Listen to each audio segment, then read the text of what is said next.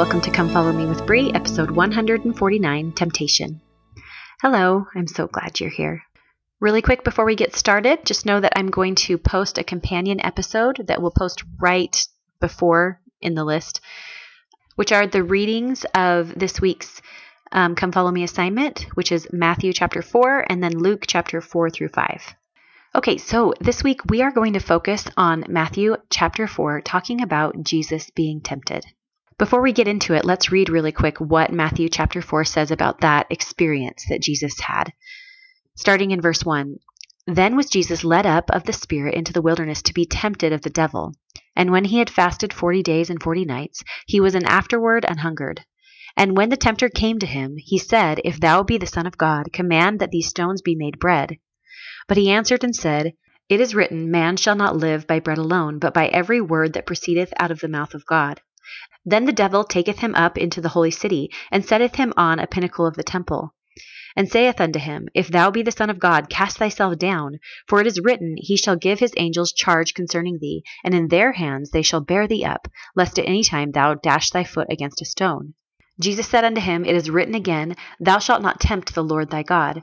Again the devil taketh him up into an exceeding high mountain, and sheweth him all the kingdoms of the world and glory of them, and saith unto him, All these things will I give thee, if thou wilt fall down and worship me. Then said Jesus unto him, Get thee hence, Satan, for it is written, Thou shalt worship the Lord thy God, and him only shalt thou serve. Then the devil leaveth him, and behold, angels came and ministered unto him. Okay, so Jesus was tempted. Now, this has always confused me a little bit because it's it's hard for my mind to grasp that Jesus is perfect and made perfect decisions and he was sent down as the son of God to save all mankind. And God knew that he would fulfill this destiny. And it's kind of the same question, right? When you think of God knows everything that we are going to do in our life and can see the past, present, and future, and it's all one to him, it kind of brings up the question of do we really have agency or is it all predestined? And I think my mind gets a little caught up in that with Jesus too, where I'm like, God knows that he's going to die for the sins of the world and atone.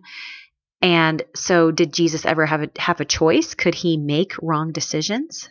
Brigham Young said this of agency. He says, This is a law which has always existed from all eternity and will continue to exist throughout all eternities to come. Every intelligent being must have the power of choice. Okay, so every intelligent being, that includes Jesus Christ, he had the power of choice.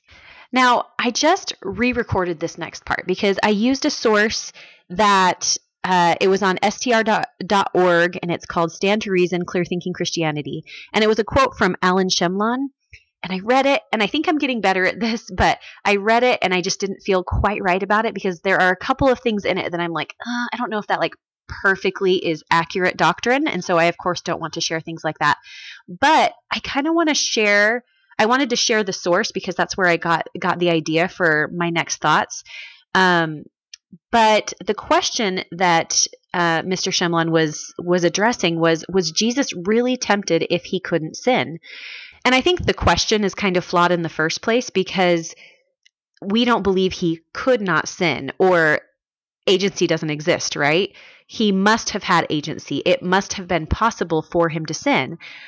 So therefore, it's also possible for him to be tempted. And he talks about the dual nature of Jesus Christ, that he is both divine and mortal. He had both a mortal mother in Mary and a divine father in Heavenly Father. An actual physical, biological father was God Himself.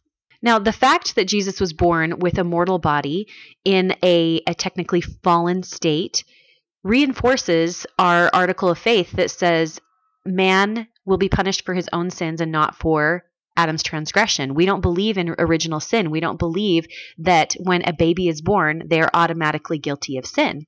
Because if that were true, then Jesus was already doomed at the beginning. But he was born with a human body and human needs and the ability to be tempted. We even see in the Garden of Gethsemane that he has a will that is different from what the Father wants him to do. He says, If it's possible, remove this cup from me. Nevertheless, not my will, but thine be done. He, his own human will, wanted something different than what the Father wanted. We're going to come back to this kind of toward the end and complete the line of thought that I have going on in my head, but I want to to continue and talk about a few other things first before we continue with that. Robert D. Hales said, Throughout his life, our Savior showed us how to use our agency. As a boy in Jerusalem, he deliberately chose to be about his Father's business. In his ministry, he obediently chose to do the will of his Father. In Gethsemane, he chose to suffer all things, saying, Not my will, but thine be done, which is what we just talked about. And there appeared an angel unto him from heaven, strengthening him. On the cross, he chose to love his enemies, praying, Father, forgive them, for they know not what they do. And then, so he could finally demonstrate that he was choosing for himself, he was left alone. Father, why hast thou forsaken me? And isn't that interesting? I haven't ever thought about a purpose behind the Father withdrawing his presence. It was, according to Elder Hales, to finally demonstrate that he was choosing for himself, he was left alone. Continuing with Elder Hales, at last he exercised his agency to act, enduring to the end, until he could say, It is finished.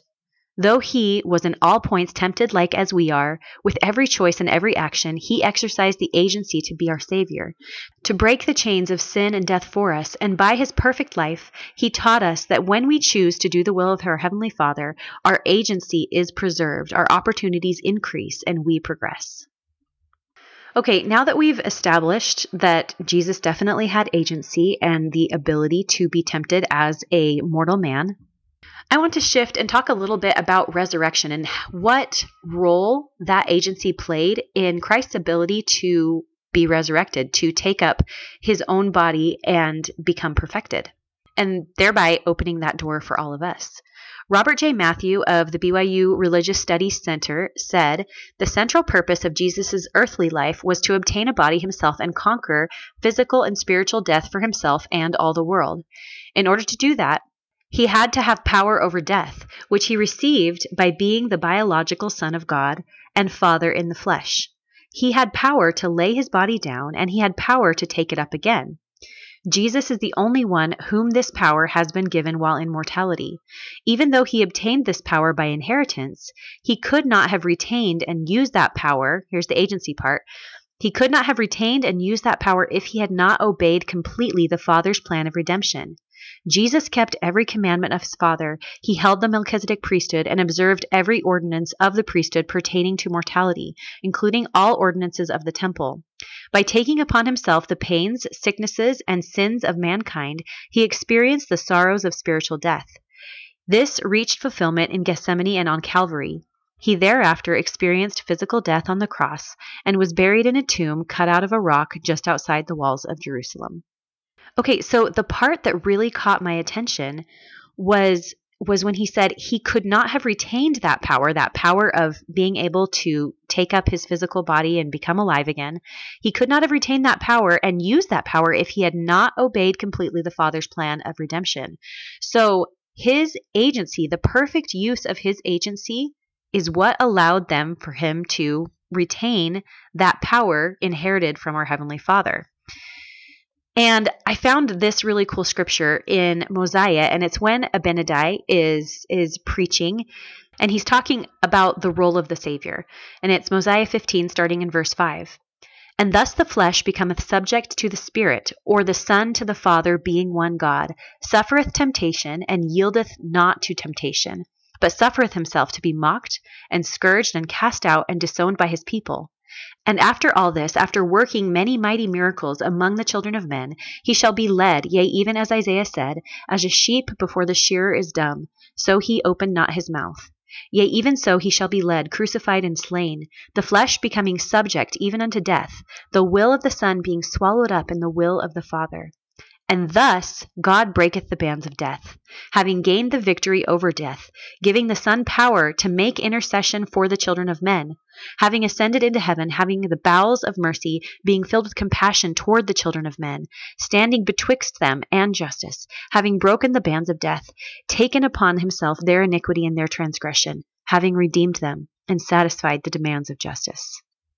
Okay, so some of this gets too deep for my my mind to comprehend, but I thought it was so interesting to hear how the previous quote that we read from Robert J. Matthew of the BY Religious Studies Center and how that corresponded to Abinadi talking about the Savior's perfect use of his agency, and then saying, And thus God breaketh the bands of death.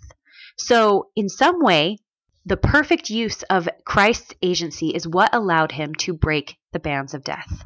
Because he allowed his will to be swallowed up in the will of the Father, which is really what we're down here doing. We're figuring out how to do that. He did it perfectly, which is why he was able to play the role that he has played. And we do it not perfectly, which is why we're down here figuring things out and why we need him.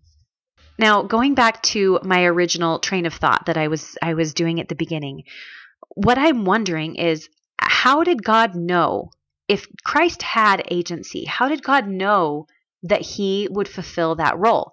Now, there's the the thought or the the fact that God all things are present unto God. So he he knows the past and the present and the future and it's all one to him. And so as he's choosing Jesus, he also can see what's happening, which gets really trippy in my mind, but I'm sure someday it will make sense to all of us. It's just it's too complex. It's too crazy. But when I was thinking about this, I thought of my father in law. And my father in law is a microeconomics professor. And he thinks of things in terms of mathematics. And it made me think is there measurable spiritual strength? And when God was was sending Jesus down to earth to obtain a mortal body, did he know that Christ's spiritual strength overpowered, already overpowered that of his what his mortal body would have. Whereas on the flip side, he sends all of us down here knowing that we don't, that our spiritual strength doesn't exceed the will of our, our natural man, that we're not there yet. Is there some is there some quantifiable measurement that that God was able to just know that his spiritual strength is just stronger than the the quantifiable strength of who he is going to be as a mortal man. I'm going to say that that yes, in some way, maybe not exactly how I'm saying it. Maybe I'm sure it could be explained better. But I think aside from the fact that that God can see past, present, and future all at the same time, there must have been something about Christ's spiritual strength that made him the one to be chosen. And you know, then my mind goes, there's also genetics. We know that genetics affect uh, our temperaments and our intelligence and et cetera, et cetera. And who did Christ have as his biological father? He had God. So probably that gave, definitely, that gave him some extra strength too. Anyway, just interesting things to think about. So today I'm just going to end on re emphasizing the Garden of Gethsemane. Christ's atonement was the greatest evidence of Christ's agency. Luke 22, verse 42. Father, if thou be willing, remove this cup from me. Nevertheless, not my will, but thine be done. He used his agency to choose the will of the Father, and he used his agency because he knew that you needed him. And I say these things in the name of Jesus Christ. Amen.